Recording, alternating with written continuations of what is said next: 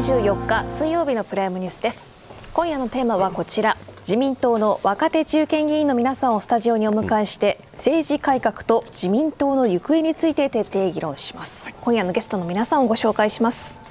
無派閥の若手中堅議員の有志で結成された無派閥情報交換会のメンバーのお一人です。衆議院議員の牧原秀樹さんです。よろしくお願いします、はい、よろしくお願いします。お世話になります牧原さんこの無派閥情報交換会を立ち上げた理由は何でしょうか、うん、まああの中心になったのは赤澤さんという同期なんですけれど、はいうん、あの以前にも石破派ができる前に、うん、つまり政権に復帰した時に無派閥情報連絡会っていうのがあったんです、はい、えー、その時にやはりいろんな情報を、えー、しっかりとこうみんなで交換しようというのがあったので、うん、まあ、今回はそれを多分、えー、作ったということで、私もまあその趣旨には同意したということです、はい、はい、後ほどお話伺います。よろしくお願いします。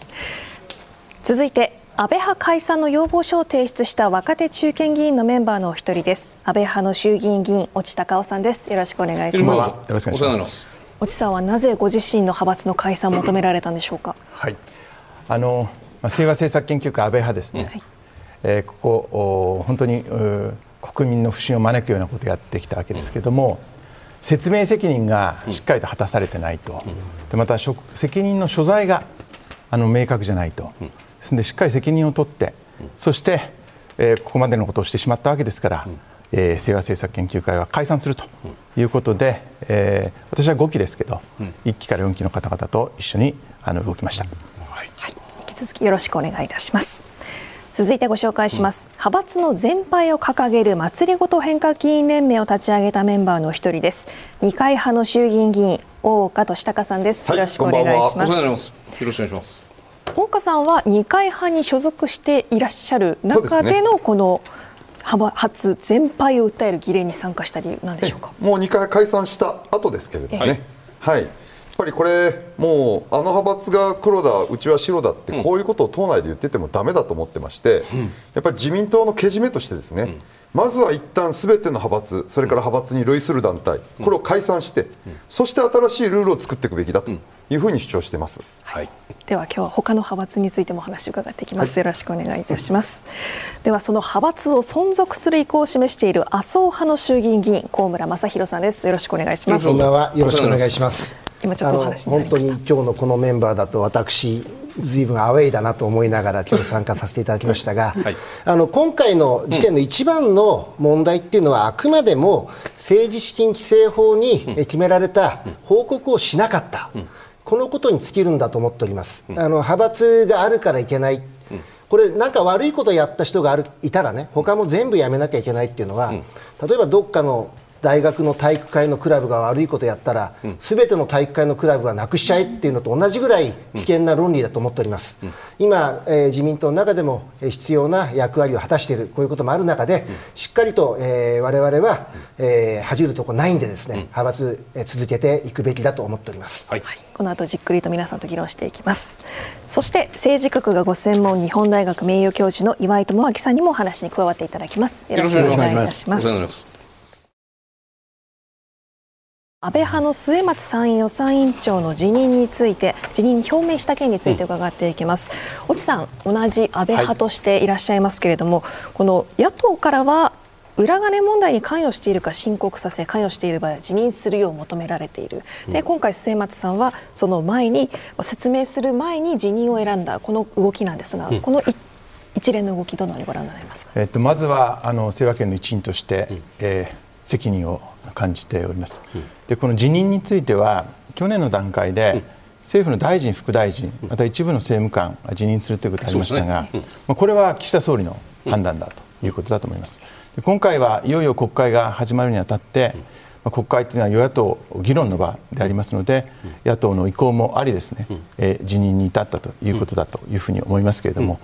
あの今、清和政策研究会の方では、その収支報告書の訂正の作業というのがあって、はい。はい、まだ提出してない、確定してないという段階の中でですね、今日末松さんは辞任を判断されたんだというふうに思います、うん。うん、それは越さんからご覧になるとあれですか？そのきちっとした確定もしていない段階で辞める、まあ、野党の圧力によって今回まあ辞任に追い込まれたという言い方に当然我々的にはなるんですけれどもこれはもう致し方ないというふうにご覧になりますか？それともこれ、まあ、ドミノで他のあの安倍派から出ている国会における委員長のあの軒並み辞任の方向にというニュースがもう出てますけれどもこれについてはどのようにお感じになるんですか？一つはですね、はい、安倍派、まあ、清和県としては、まあ、けじめをつけなきゃいけない、はい、責任を取らなきゃいけないという部分があります。はい、であのいや留任するんだとずっと辞任しないんだという主張するんであれば、うん、全く問題がないということを言い切れれば、それは主張できると思いますけれども、うん、今あの先週清和県の幹部が、はい、えー、これまで清和県事務局から誤った説明をしていて、うん、そのことによって誤った手続きを所属議員事務所にさせてしまったと、うん、このことについて謝罪がありました、はい、ですからそれぞれの事務所がどこを誤っているのかという最終精査の段階でありますので、うん、全く今ないんだと。言い切れる方は、まあいいけど、そうじゃない方についてはそれぞれのご判断とか、あるいは国対の方針と、はい。はい、国会対策委員会の方針というのがあると思います、牧原さんね、はい、今のお話、フリップにまとめると、まあ、こういう形になるわけですよ。でまあ、野党の国対委員長会談、しかもこの野党国対委員長っていうのは、例えばこれまでだったらば、まあ、立憲共産社民だけみたいなのはよくある中で、4党ですよ、立憲共産社維新、国民、この4党が固まってこういう話になっていると、うん、で参議院の予算委員長である末松さんが今日辞任したんだけど、衆参においてのその清和会のその委員長、会長っていうのはこれだけいるということで、まあ、この中、全員というわけではないんでしょうけれども、何人かの方は全くキックバックもらっていないという人がいればいるという話もあります、はい、そういう人たちは多分残ってもいいかもしれないけどいくらかでもこれが例えば検察のボーダーである3000万円より上か下かなんて話じゃなくて、山さん580何万という話でね、ここでもうすでに辞任になっていく、うん、この状況、どうご覧になりますか？あのやはり委員会でちゃんとこれから法案審査とか、はい、まあ、予算審査とかをやっていくときに、はいうんそれを裁く委員長とか、うん、こういう委員会を回す人に、うん、そういう問題があったら野党としては審議に応じられないということになりますと、うんはい、もうこれ完全にその中身の問題ではなくてそういうその入り口で揉めてしまうということになると思います。すねはい、あのこうこの末松委員長が辞められたことによって、まあ、なかなかこれをあの問題があるという方が辞任をするということはもう不可避になっているんではないか。そうするとね、牧原さんねこれまでの国会におけるその与野党の日程闘争いろいろありましたよ。そういう状況と今回のこれもこれもある意味における日程闘争とか国会における審議審議をめぐる与野党間の協議と、まあ、闘争ですよと見たときにこれまでのその立憲立憲共産とかがやってるさあどうだっていうのと違って4党来てしかもその後ろには多分皆さん後ろには世論が見えてる。もう抗えない、こういう印象で今お感じになってますか、あのまあ、そういう印象です。なるほど、うん、大岡さん、はい、大岡さんからご覧になったときには、じゃあ、この状況、どうご覧になるのか、しかも二階派ももしかしたら、この委員長、うん、あのどっかにいるいらっしゃるかもしれない、いますいます。いらっしゃいますよね、ええ、その方の状況、僕は個人的にはまだその方がいくらその管理を受けているのかどうか存じ上げませんけれども、うん、そういうことも踏まえて、もし明らかになった場合にはどうするべきかも含めて、今、どういう状況に状況に関してどういうふうにお感じになってますか、えっと、もしその、はい、そうよろしくないお金をもらってると、すればあるいはまあ不記載になっているとすればですね、はい、当然辞任するべきだと思います。あの私たちもちろん一番大事にしているのは国会の審議、はい、えー、法案を通すこと、予算を成立させること、うん、で国民に代わって議論すること、はい、これはね、うん、もうどの議員も同じなんですよ、うん、別にその委員長の職にしがみついてですね、その審議をないがしろにしようなんて思ってる人誰もいないんで、おそらく辞任されると思いますしするべきだと思います。ただ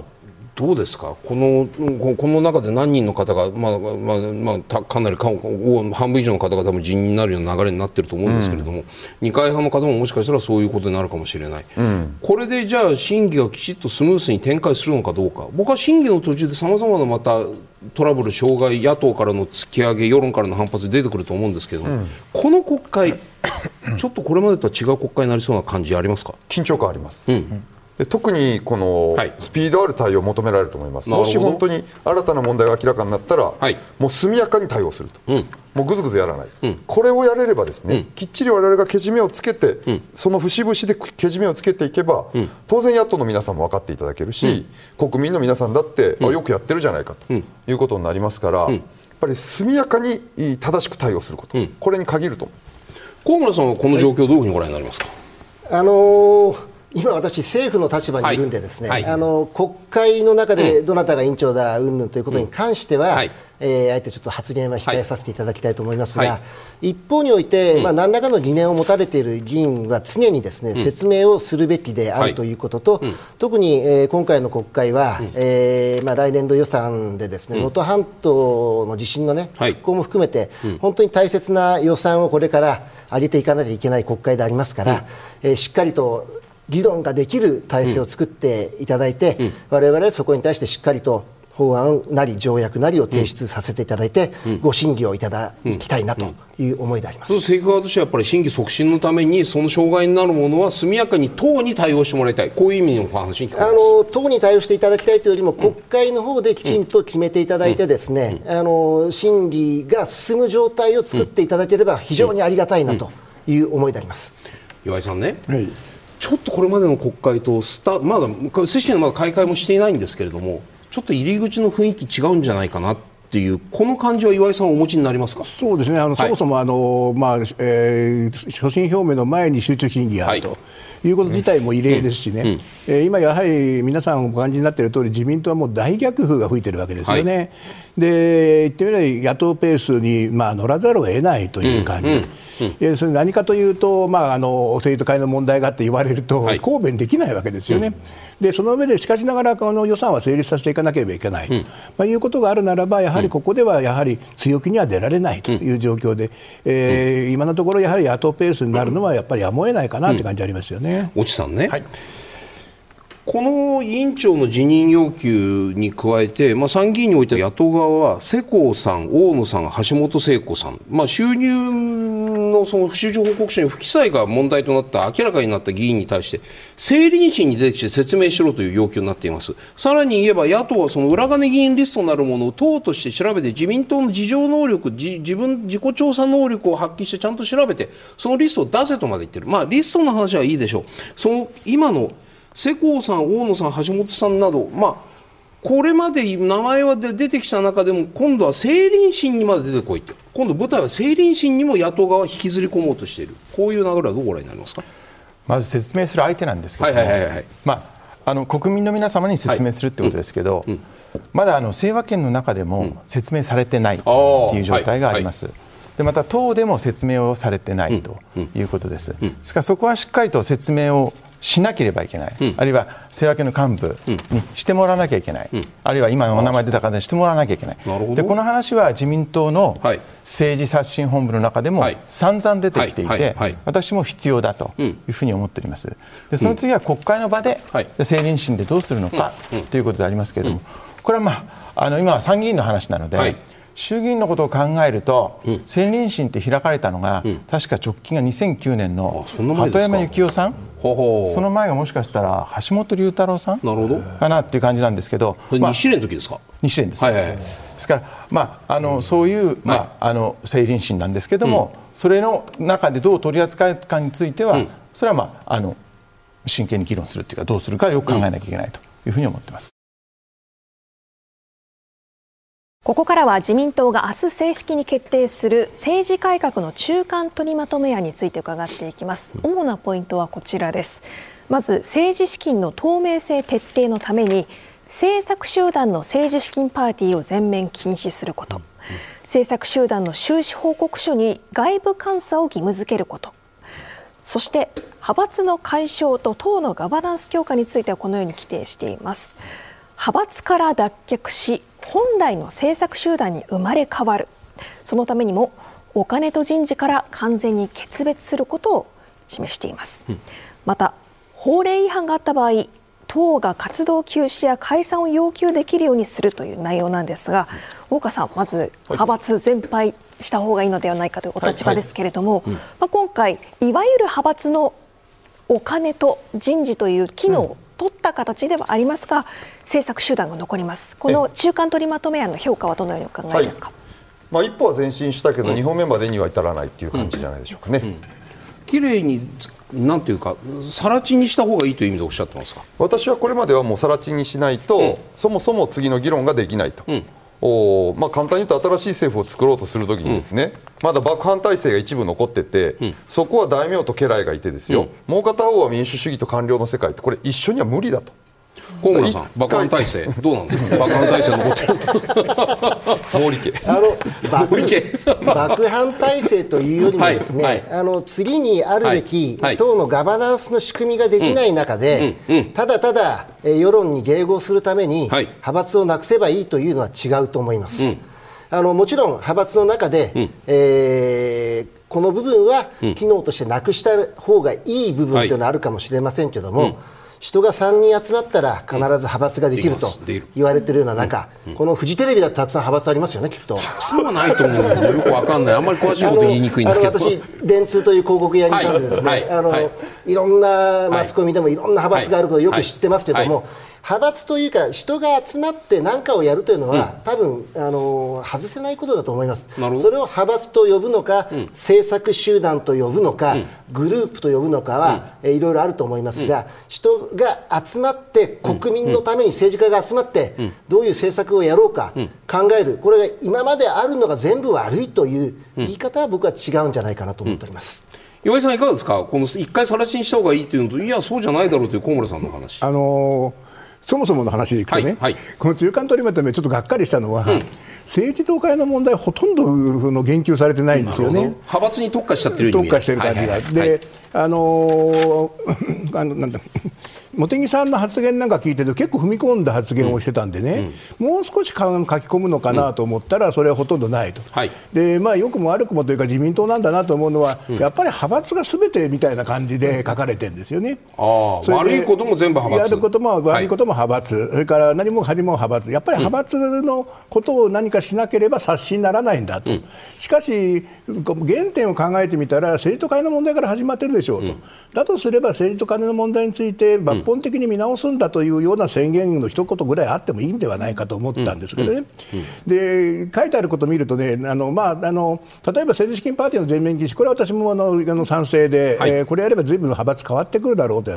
ただその一方で、ですね、まあ、これ、こういう言い方していいのか分からないけど、人事をまあ分分けるというのが書いてあるんですね、であそこに書いてある中身見てると、ちょっと間抜けな話なんですよね、要するに、えー派閥からその人事名簿が出てきて、それはその、まあ、いうのかか、はい。言うこと聞かないと、それはをそのガバナンスのところに書く話なんだろうかと。い。うのは、小泉さんはそんなものを無視してたわけですよね。はい。要するにそのリーダーの胆力でどうにでもなる話を、これをですねガバナンスコードの中にわざわざ書き込むような話かと、でそう考えてみると、これまでじゃあ、みんな適材適所って言ってきたでしょうと。はい。ということは、それは嘘だったんだって話でね、これね、その僕はこんな間抜けなそのことを書く書く書くことになってしまったということ自体、自民党としてどうなんだというのはちょっとありますよね。牧原さん今の岩井さんの話どうお聞きになりますか？私もずっとインナーなので、はい。えー、とお刷新本部ね。えー刷新本部はもうはいはいはいはい。幹部会と平場とずっと出てましたけれども、そのこの問題をですね、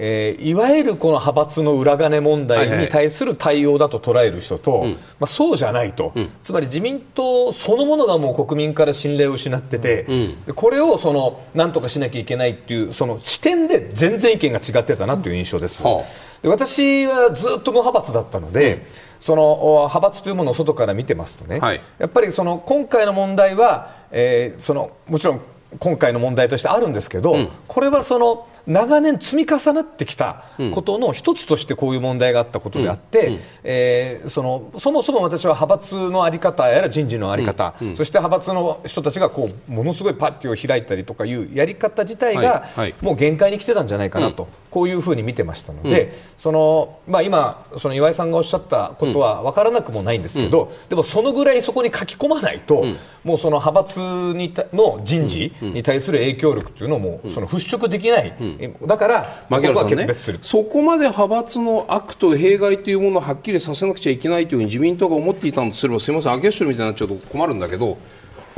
これ中間取りまとめやん第一案の時にはこの一部においてという言葉がなかったんですよ。最後の手直しで一部においてという言葉が入った、このこと一部においてという言葉が入ることによって派閥の一部は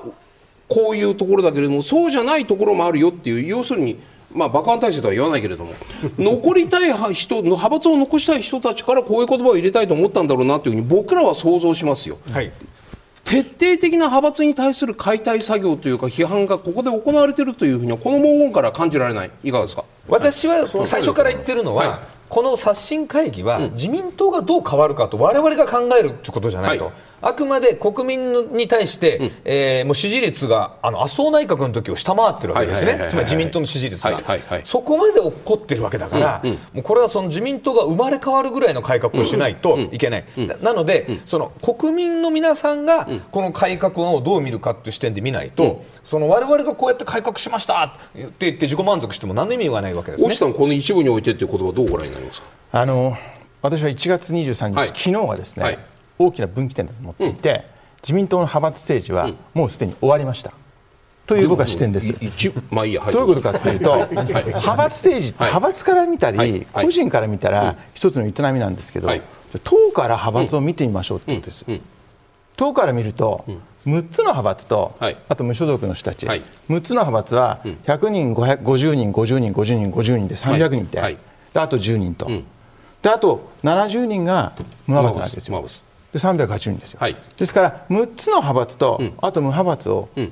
カバーすると、漏れなく、重複なく、議員と接せられるんですよ、党とすると。なるほど。ですので、その派閥ごとの体制っていうのは大切で、議員から来ると、はい。自民党に来たら、どっかの派閥に入ると、うん。大学に入ったらどっかのサークルとか、どっかの体育会に入って居場所を作るわけですね、そういう機能だったわけですけど、これが安倍派、違法行為で解散することにしました、そしたら3派、二階さんとこも、北さんとこも同じように不正があって、解散するようになりました、これでに200人が漂流するわけです。はい。でこちら足して、380人のうち、270人はもう無派閥なので党の運営として、今までの派閥の寄り合い自体っていうやつは、もう機能しないんです。ですから一部の温床一部において不正行為の温床になっていたとしてもですね、従来の派閥の機能っていうのは、自民党の中でも果たせなくなっているので、そういう意味では、まあ今までの経緯をこう説明することと、これからの新しい自民党を作ることは関係ないです。なるほど、大岡さん、これどうなりますか、い大岡さん的に言うと、この一部においてという言葉が入ったことで、中間取りまとめ案のクオリティは上がったんですか、下がったんですか、下がりました。国民はい、だからこれはもう明らかに残りたい人たちに配慮してこうなったと、うん。えーもうこのこの手のですね、はい。この手の。危機管レ トリックね。この手の危機管理とか、はい。はい。はい。もうピンチ要は会社でいうと、まあ、不正が起きて、もう会社がもう倒産するかもしれないってピンチですよね。でこういう時って、もうねトップの決断が99.9%なんですよ。その会議開いて多数決で決めるとか、はい。足して2で割って対策決めるなんて、こんなことやってる会社はないんですよ、同じで、もうトップの決断一つ、だつまりトップがですね、やっぱり残したいって言ってるせ派閥政策集団に配慮してこういうのを入れたっていうだけのことです、ね、それはかん今の話は、これを入れることを容認した岸田総裁に対する批判ですよ、批判っていうかねトップの判断なんですよ。そういうことですよね。いいか悪いか分かんない、はいまだいいか悪いか分かんない、はい。やってみないと分かんないです、これこれを出してみて国民のはい。信を得られるかどうか、まあ、自民党員の信を得られるかどうか、はい。これ分かんない、はい。もう本当、危機管理って、常にトップの決断とそれ,、それに伴う結果、でもう一回そのトップの決断とそれに伴う結果、これの、もうサイクル回すしかないんですよね。河村さん、この言葉入れたことはどう評価されますか？あのまさに事実なんで、はい。えーこう入れるべきだと思うのとですね、僕このね今回の派閥派閥派閥っていうのを見てはい。はい。はい。て思うのがですね、小選挙区導入した時、小選挙区に賛成しない人はみんなね支給派って言われたんですよ。ね。でこの時はね、はい。多くのメディアの人も学者さんも、はい。若手の新進気鋭のはい。政治家も、みんなアメリカとかイギリス留学して、現地で見てきた、えー小選挙区制がいい、これも日本に導入するべきだってやられて、でも今じ、実際問題見ると、日本の現状にも合ってないと思うんですね、小選挙区制っていうのは。多くの問題を、えーはらんでる、しかも、えー比例代表まで一緒に入れちゃったがために、さらに分かりにくい制度になっている、で今回も別に派閥が悪いわけじゃなくて、そうじゃなくて、なんでそうなったかっていうのは、単純に政治資金規正法に書きましょうといったいうことを書かなかった人がいましたね。で、これね、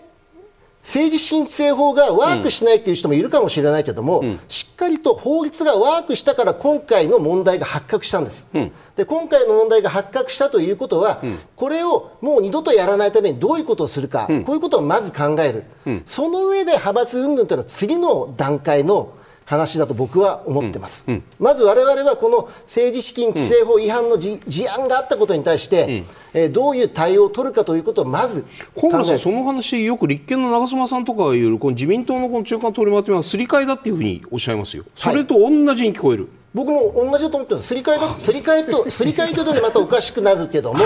要は我々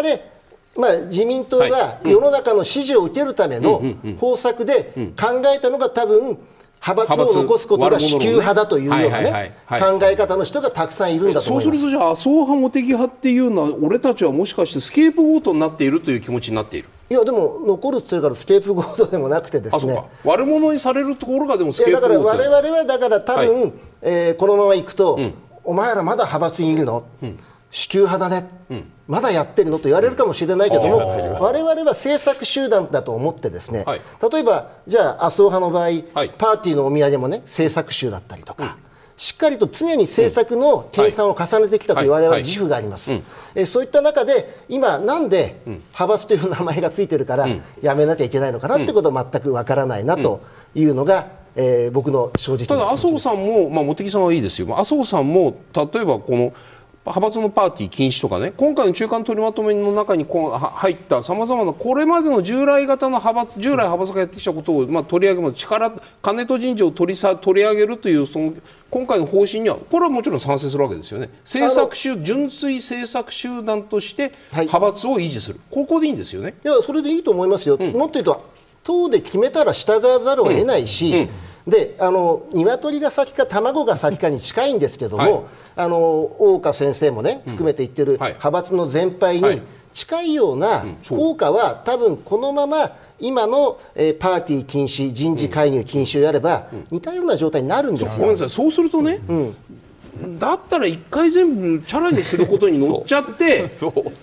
乗っちゃってでであのなんか一定期間取って、まあ、ほとぼり冷めたって言い方も失礼だけど新しいこうこうなんか建築基準法が一回さら地にして新しい建築基準法を自民党内で作るわけですよ、でその建築基準法ができたらじゃあ最初にパンとビルを作ればいいじゃないですか。なんで派閥を作る残すということに こだわるのか。これ形式論に見えちゃう。あ大岡さんどうぞ。いやもうもうおっしゃる通りなんです、はい、で私たちも別に派閥がダメだって言ってるわけじゃないんですよ、はい、派閥を否定してるわけでもダメだって言ってるわけじゃない、うん、だってちょっと前まで爆破体制でみんな派閥にいたんだから。爆破体制好きですね。河村さん河村さんに毛利家だとか言って、私だって紀徳川家にあの使えてたわけですよ。もちろんそうですよ。でも派閥中の派閥ですよ二回発したら。でも、ででももうことここに至ってですね、やっぱりこの今回の裏金の問題から派閥っていうものを国民が疑問視して、私たち国民政党ですから、国民政党っていうことは国民が疑問視したものをやっぱり残すわけにいかないと、うん、新しい体制作るわけにいかない、だからみんな一旦、うん、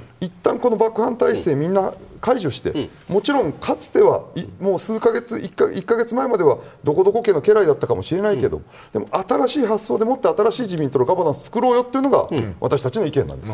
だから、河村さんは河村さんのおっしゃってる通りなんですよ。気持ちが同じ政策が同じので集まって何が悪いん。だ何も悪くないんです、何も悪くないんだけど、あた一旦解散して新しいルールを敷いて、で新しいルールのもとにまた気持ちが同じ人たちが集まってですね、今度は適法な活動をすればいい。ここからは派閥から人事の機能をなくすことでどんな変化や圧力が党内に出てくるのか伺っていきます。まず中間取りまとめ案について、人事については政策集団や党内グループによる推薦を廃止すること、はい、若手や女性など多様な人材登用を推進すること、ちなみにこの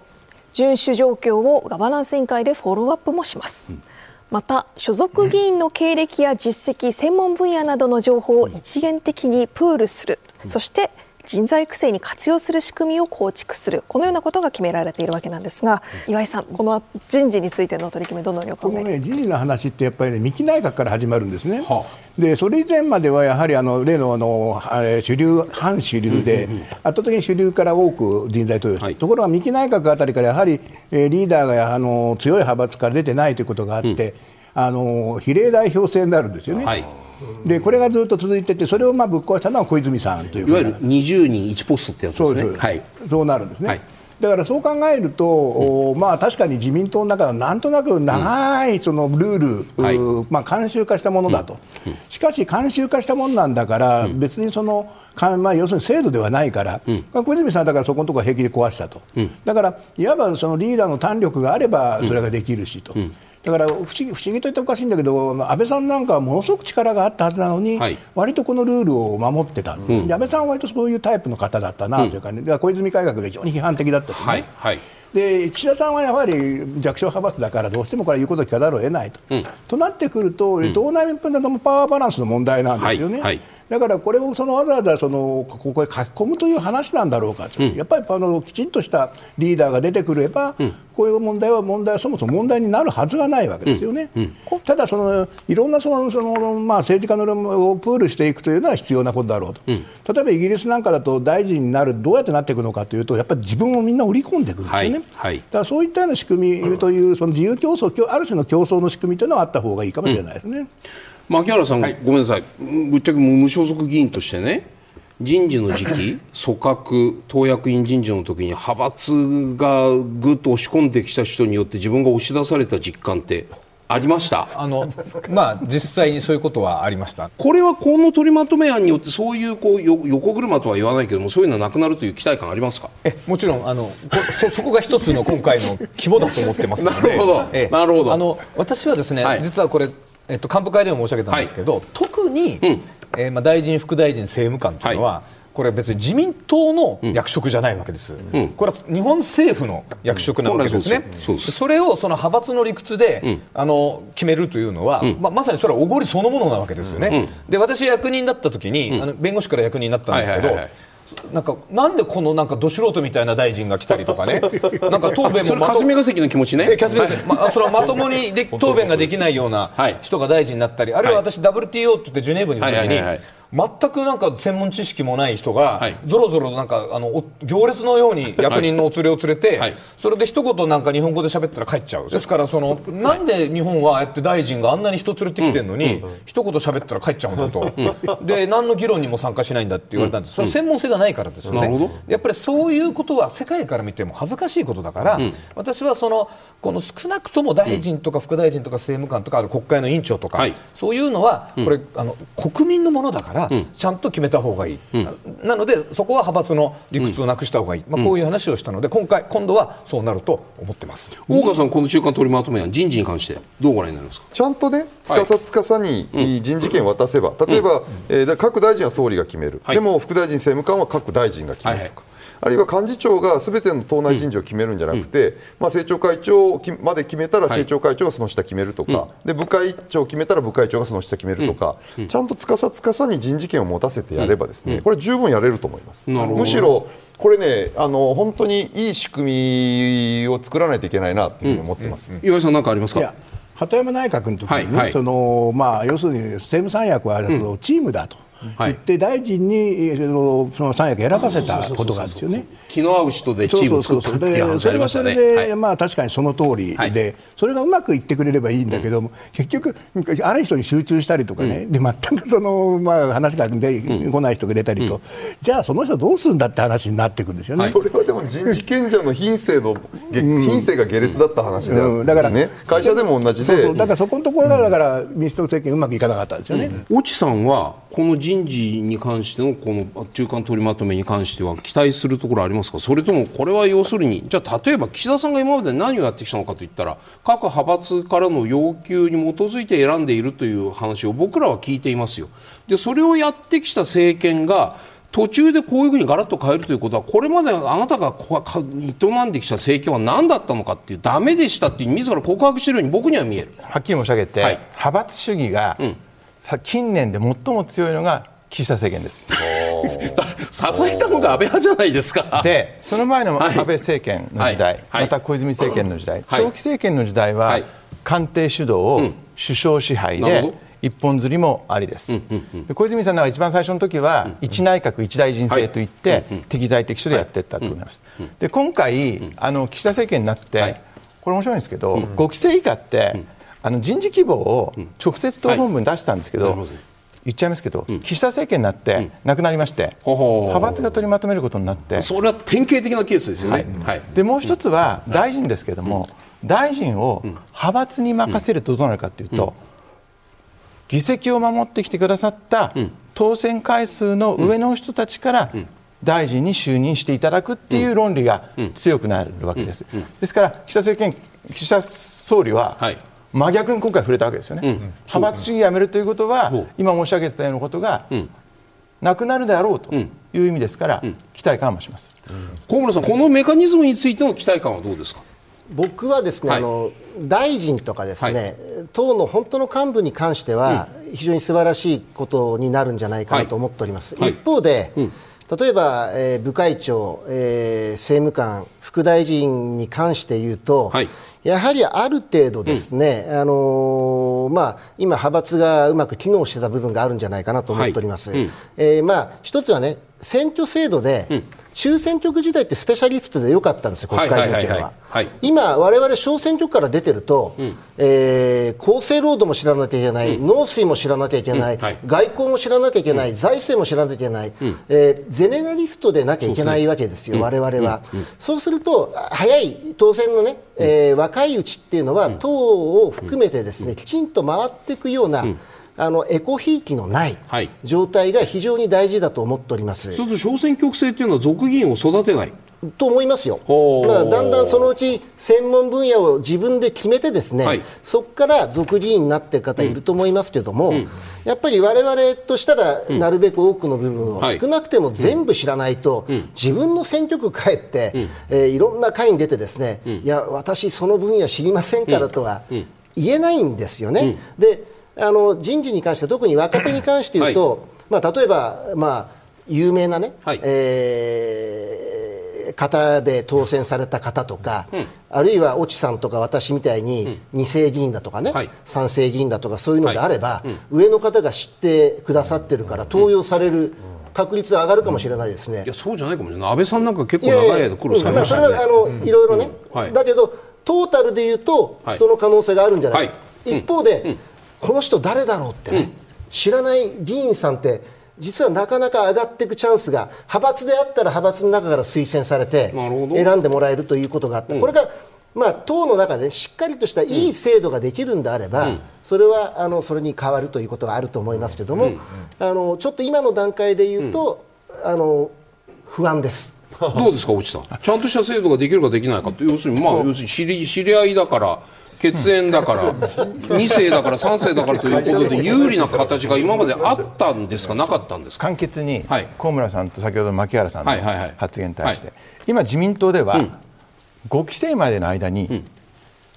政務官と副大臣と、あと党の政策の部会長と、はい。あと国会の委員長と、はい。必ず1回ずつは、あの経験できるっていう、ある意味で平等な、このなんて言いますか育成人事システムっていうのはあります。はい。それが一つです、はい。もう一つは、ん。先ほど無派閥だから押し出されたって話ありましたけど、安倍派で総裁派閥だったんですよ、はい。そしたら、先輩が来て、君たち適齢期で、これから政務官だけど、総裁派閥だから、どの種類、どの役所の政務官になるかは、あの選べないから我慢してくれ、とも言われるので、なるほど。誰が得してて誰が損してるのかは、まあ、それぞれの事情によるってことじゃないかそれでもその形とじゃあこの新しい要するにあのなんていうの党本部の中に人材バンクみたいなものができてね。それぞれの専門性とか部会の出席率とか質問の数とかその普段がどういう専門性を持ってこうキャリアも含めてこの人はこういうものが専門性があるよという、まあ、データ化されるイメージですよこれは。でそれをもってだその総裁がどういうふうにしようかな幹事長はどうしようかなってことを考える。最後の部分は政策グループのまあ、領袖というんですか、政策グループのトトップは領袖というのかなんか知らないけれども、その人に相談もしながら最初に決めていくという制度と、今の話だったら、こっちの方がいいですよね。うん。こっちの方がいいと思います。よいいですよね。でこれいやそれではい。89年のはい。政治改革大綱で、はい。能力能力主義、抜擢主義にしようって書いてあるんですよ。なるほだからこれの仕組みができて、あの最後に人事決定しなくていいんですよ、はい。データをこういった人事局みたいなところが、その出せればそれもついて誰か判断するし、もう一つ言うとその30年前頃頃かな、あの党に人事委員会、公正な人事やるために人事委員会、党則54条で作ってるんで、そこを機能強化するっていうことで、人事の公平性とか、言わせていただくとそういう制度を作ってから派閥解散するのが筋でしょ？いや本当はそうです。いやそうで違う。いやそうですよ。どうですか？おお岡さん。はい、いや私は全然そうと思わなくて、やっぱり派閥っていうのがあると、はい。みんなその会長を見なが忖度をしちゃうからなるほど。だから本当の議論ができないんですよ。先に壊した方がいいでさっきの人事の話をすると、はい。もう人事権者が高潔であることっていうのはこれは会社であろうと政党であろうと同じことなんです。人事権者がちゃんと公平に公平に見て。これはもうすべての組織で言えること、はい。でそれと決定的に違うのは、この派閥が人事権を持ってた場合には、この人事権者である派閥の会長っていうのは、まあ、事実上任期がないわけですよ、ずっともう専制主義みたいな人のトップがずっと人事権を持ち続けるわけ10年、20年と。でもそうじゃない今回の形にすれば人事権者はその都度変わるじゃないですか、総理も変わる大臣も変わる、はい各部会長も変わる、だから私は、えー国民政党としてですね、国民の感覚に一番近い党運営ができるのは、これから作ろうとする形、つまり中間中間的なですね勢力で、まあ、トップがずっと居続けると、俺は引退するまでずっと人事権者と、何十年も、こういう構造はやっぱり改めないとだめだと思います。自民党は自分でこう変えていけるのかという話で、あの私の声いただきますが、はい。東京都の50代の方からです、正直派閥があろうがなかろうが国民はどうでもいいのです、コスト意識もなくさまざまな優遇を受け仕事の成果があろうがなかろうが奇跡に奇跡規則にのっとって満額の支給を受けている人たちが自分たちの私利私欲のためにお金を集め懐に入れた、この事実に対する落とし前が一切国民に納得いく説明対処がないこと。これが意見として来ているのと、もう一つ、えっと、福岡県の70歳以上の方からです、法律を守れない自民党がどんなに厳しい党規約を作っても守っていることをどうやって担保できますかという、厳しいご意見があるわけなんですけれども、大岡さんこう自民党というのは自浄能力まだ残っていると思いますか、うん、これはもうこれから見てもらうしかないんですけど、あの自民党ってあのそんななんかあるわけじゃないんですよ。人間の集まりなんですよ、つまり人間の弱さの集まりでもあるんですよ。おおなるほど。じゃあ人間って変われるんですか、と、はい。うんそんな簡単に変われないですよね。そう言われると。あいつは結婚したら変わるんじ自民ゃないか。党が変われないって言ってるのとほぼ等しいですよあいつは子供生まれたら変わるんじゃないか。あいつは嫁さんから逃げられたら変わるんじゃないか、はい。い、ろんな変わるきっかけってあるんだけど、はい。まあその度変われたり変われなかったり、はい。でじゃあこの機会にですね、この人間の集まりつまり人間の弱さの集まりでもある自民党が、やっぱり決意を持って、この決意を持てるかどうかなんです、決意と覚悟を持てれば変われる、やっぱり今まで通り決意も覚悟も持てなければ変われないと、ただ私たちには常に選挙っていうものがあります、はい。したがって国民にこの選ばれる瞬間までにですね、私たちがこの弱さを克服して、決意と覚悟を持って変わるっていうことが大事だと思います。その決意と覚悟を示す姿勢はもちろんとっても大切だと思うんですけれども、例えば検察による捜査というのは今一段落しましたけれども、では政治的な責任というのはどのようにこうメールの言葉を借りると落とし前をつけるのかという話になってきますが。それがまあ私の言った一旦すべての派閥を解散してもらいたい、これはつまりですね、まあ、お金との決別っていうことなんですけど、このまま派閥存続させると今、派閥にだって各派閥残金1億円ぐらい残ってるんですよ。はいこれと決別しないってことになっちゃうじゃないですか、ん。やっぱりこれはですね今まで集めたものも含めてこれ全額能登に寄付すればいいんですから、例えば国内に寄付できないっていうんだったら例えばパレスチナとかウクライナに寄付したっていいんですから。別に党にあげてもいいんでしょ？党にあげてもいいけど党にあげたらみんなまたおいっつって言われますよね。であとは党のし政治資金の透明性を担保されればって岩井さん違いますよまあそうですね、だからあのねあの派閥解体っていうんだけど、僕はだから派閥は政治団体やめればいい、はい政治団体やめればはいお金集められないんだし、まあ、今までの派閥、確かにね、そのはい重複加入はできないし、はいだからまあ同好会になっていくなら、そんな問題ないわけですよ。はい。だからまあそういうだからそういった面ではお金っていうのは非常に大きいんだという,、いうことは言えるのだからそこのところをきちっとやってくださいと、これがやっぱりですね国民に対して、やっぱり自民党変わってるんだと、やっぱり金の問題がやっぱり自民党にずっとついて回ってきてるわけですよね。だからそこはやはりそういう決意というものをやっぱり国民に対して示すためには、まあ、その政治資金制度、もう一回本当ちゃんと見直しましょうと、いまあ、いうことをきちっとやってほしいと思いますよね。越智さんはこの自民党の事情能力とりわけ金に関しての透明性の向上が多分ここで問われてると思うんですけどもどういうふうにお感じになりますか？さっきあの東京の50代の方と、はい。まあ、私と同じスペックなんですけども、はい。はいいやそれは怒ってらっしゃると思いますよ。であのまあ、先ほど大川さんからご発言ありましたけれども、はい、人間集団でありますけれども、はい、人間集団の中でも、うん、私たちは法律を作る立法者でありますから、そういう意味じゃ法令遵守の意識というのは、うん、人一倍高くなきゃいけないと。おっしゃる通りです。いうことで考えるとですね、いや今回の事態というのは本当に重大だというふうに思っています。で清和圏の創設者の言葉はですね、政治は最高の道徳って言ってるんですよ。福田武雄さん、はい。これどういうことかっていうと、国の経営という大きなこと、国民から圧倒的な信頼を得ないと、動かせないよっていうことだと思うんですよ、うん。うん、そういう中で今、金の使い方どうするか、うん、先ほど党の資金の話もありましたけど、はい、党の資金がどうなってるか、僕ら知らないです。ですので、しっかり見たいし、何を言いたいかというと、えー、っと党には政党交付金来てます、来てますね、あと立法事務費っていうのが国会の会費に来てます。はい。はい私たちに文書交通費来てます、はい、あと秘書さん3人、うん、あの給与いただいてます、はい。うん、これ全額、うん、8000万ぐらいなんですよ、1人当たり議員、ですから、この中で、もし私たちの政治活動を組み立て直してできるんであれば、まあ、あのいろんな活動の透明性とか効率性とか考えながら、はい、まあ、一つのチャレンジになるんじゃないかと、その上で必要なものを国民の皆さんが納得していただける形で、あのいただく形を作っていくと。いうのをまたもう一個議論すると。いう、うん、この2つが大切なんじゃないかなと思ってます。牧原さん、衆議院の任期があと1年半ぐらいかな、残ってますけれども、うんね、今の越智さんが言われたようなその自民党が自浄能力をどのくらい発揮できるかっていうのが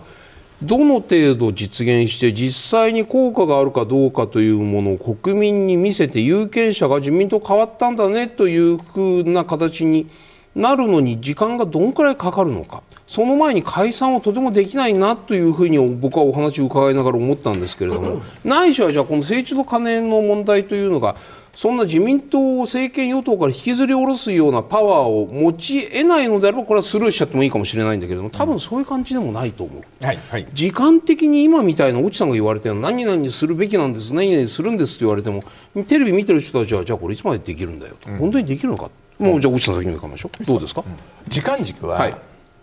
あえずなるべく早くなんですけど。もちろんそうです。最低限の時間軸があって、はいはい、9月に自民党の総裁は総裁選があるんですよ、うん、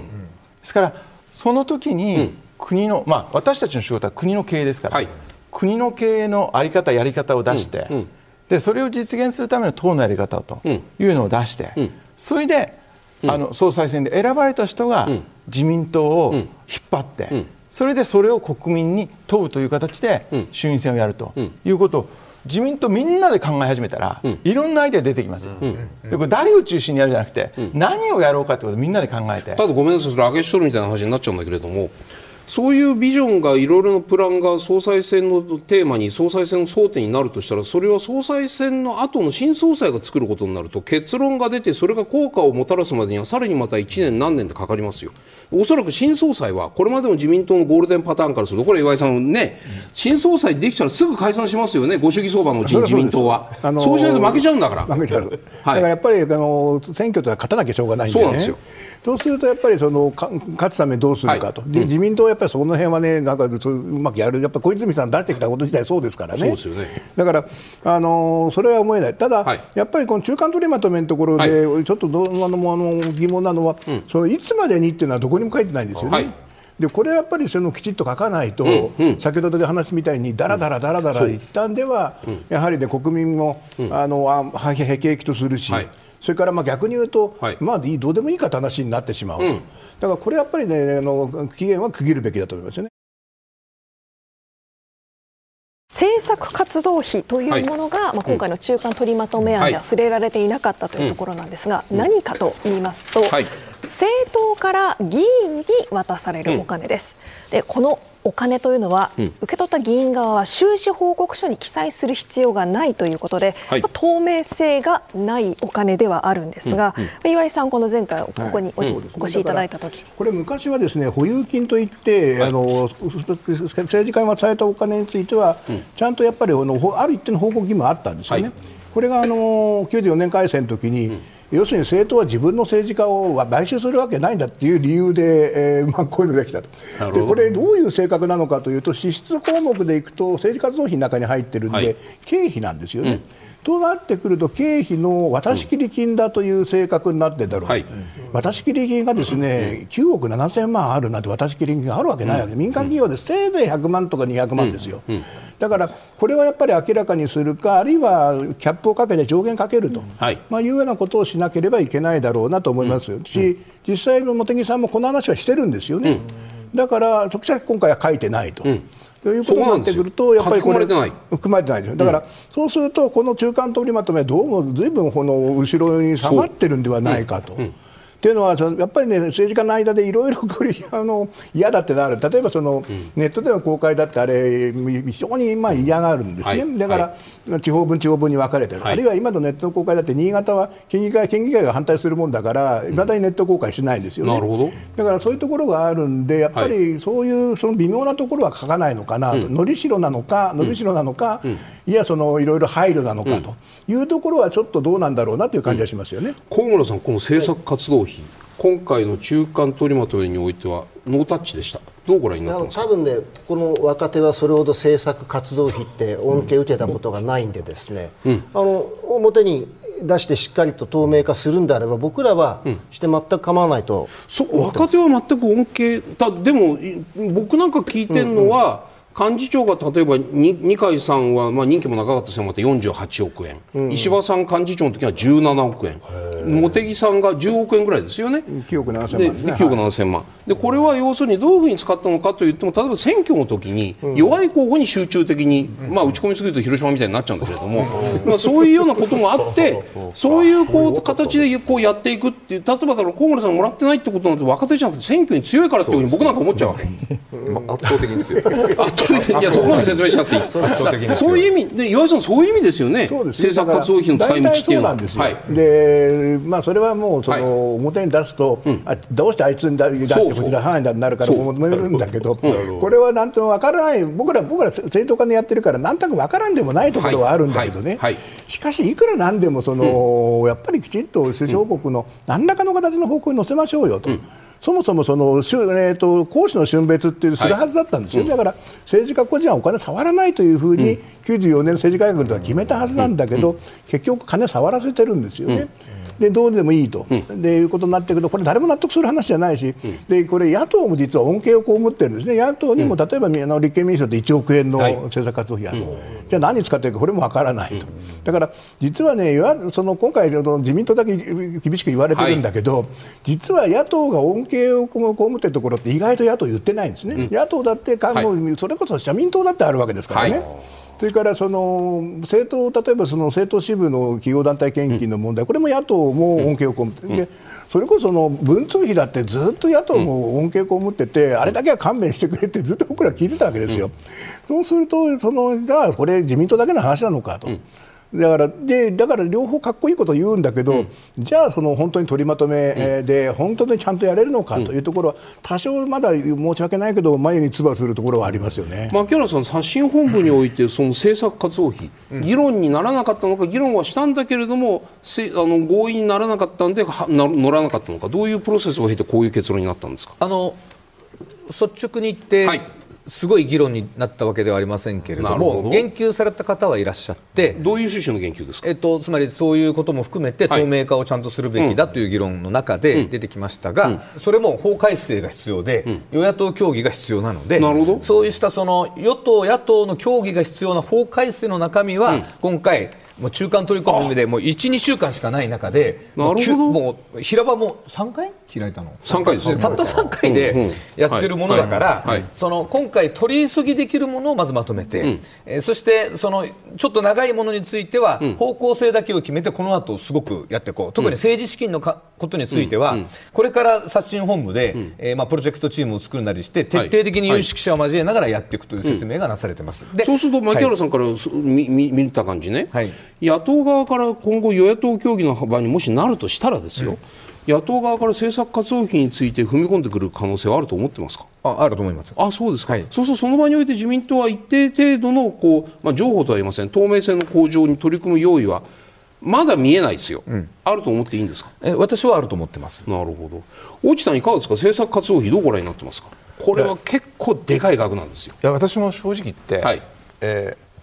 毎年10億円幹事長をもらえるって知らなかったので、まあ金額は上限決まってないですよね。決まってまってませんであの、まあもらってるわけですよ毎年毎年。はいはいはいはい。で今お話ありましたけど、はい。法律で決めるっていう話もありますけど、その前に別に党は自分で、はい。あの自主的にはい。ルール作って、それで乗っ取って、やればいいだけの話だと思います、でもう一つは官房機密費、はい。官邸が使う、うん。あります。これはまあね機密性が高いものもあると思うので、うん。はいただ党の金で、先ほど弱い候補強い候補ってありましたけど、はい。そしたら弱いとかここは重点地域だからお金出すっていうのも、公開すりゃいいじゃないですか。なるほそれぞれこれ党のための選挙なので、その候補者のための選挙じゃないんですから、そこは公開すればいいと思います。これ先ほど申し上げた今あの国からいただいてもらった側も今の政策活動費というのはもらった側もその使い道は非公表でいいんですけれどもそこも全部じゃあ例えばあのある候補が党から選挙資金ということで5000万もらったら、広告宣伝費にこれだけ人件費にこれだけこれだけやってると事務費がこうって全部内訳を全部オープンにしろ。要するにアメリカの大統領選挙みたいなね。当然ですよ。そういうことですよね。はいはいはいはいで私が気になってるのは、このままいろんなわけわからない状態だと、はい外からって言いますか、新しく政治のはい。世界に入ってくる人が怖くて入れないですよ。こんなわからないところだといつ違法行為を犯してはわからない、はい。はい。そういう意味ではできる限り透明性高めた方がいいと思うのでなるほど。この政策活動費なんか当然、あのルール変えるべきだと思います。大岡さんね、はい。政党助成金で自民党で160億もらってます。よ、はいはで自民党の国会議員が370人、380人、はい。単純に頭割りすると1人4000万ぐらい、はでも、もらっている人はもう何千万ももらっている人もいれば、そのいわゆる政策活動費の枠になるのがその160億のうちのどんくらいなのか、もちろん党には別の形から自由政治協会からのはい大量の寄付もある中でで、幹事長が何億円ぐらいのものを持って、それをどのように配っているのかというのが分かんないと。ある方なんかに言わせるとその160億を単純頭割りすれば1人3000万、4000万だ。それもらった方がよっぽど俺はいいやっていう人もいます、党の運営費を除いて。いるでしょうね。そそれをだから要するにここの人は弱いからこの人は強いからこの人は重要なポストだからということで執行部が独自に色をつけて濃淡をつけるということに対する不満というのはお持ちですか？頭割り単純頭割りにした方がいい。私は全然そんなの思ってもないし、はい。期待もしてないっていうかですね、は当てもせずに自分では自分のことは自分でやろうと思ってやってきましたけどえっと我々がね党からもらってるのは多分みんな一緒だと思うんですけど、1200万です、うん。うん。ええ。で残りの部分がどう使われてるのか僕らも全然わからない。なるほどね。でただ一つそのこれまず中身を僕らも知りたいんですけれども、はいはいはいはい。何に使ってるのかわかんないから、はいはい。ただ一定の秘匿性っていうのはこれ必要だと思うんです、なるほど。というのも例えば我々台湾とも付き合ってますよね、でパレスチナとも付き合ってますよね。なるほど。これ両方国家として承認してないわけですよ、でこの自民党と台湾との付き合い方を見てる国もあるわけですよ。あります。自民党とパレスチナの付き合いを見見てる国もあるわけですよ。それは見てます。イスラエこれ当然ですね、やっぱり一定の秘匿性がないとなるほ我々、まあ、その国益のもうここは信用してもらうしかないんだけど、国益背負って仕事するっていうことはできなくなると思います、うん、秘匿性外交的な秘匿性それは僕も非常に理解するんですけど、一方、まあ、まあこういう時に耳に入ってくるのが悪い話ばっかりなんで、ね、僕もだからそのば番組のスタッフとこで話してる時にこういうお金は例えばねって例えば僕が国会議員で県議の A さんと B さんが来た時に A さんはよく応援してくれるからこの人が東京に来た時にはとても領収書出せないような高いところに連れてってでこの人は普通にしかやってくれないからお好み焼き屋さんみたいなこういう話をする。お好み焼き屋さんの領収書は出せるけど、高いところのクラブに行ったやつはこれは、ね、政治政治資金のその報告書にポンと出た時にこれは何だとオンブズマンに言われたら怖いからだから裏金なんだよっていう説明もあるかもねみたいな話。そんなノウハウは全然派閥で教えてもらってないですね。ごめんなさいこれ聞いた話だから僕別にそこになった立場そういう話には全然なっていない。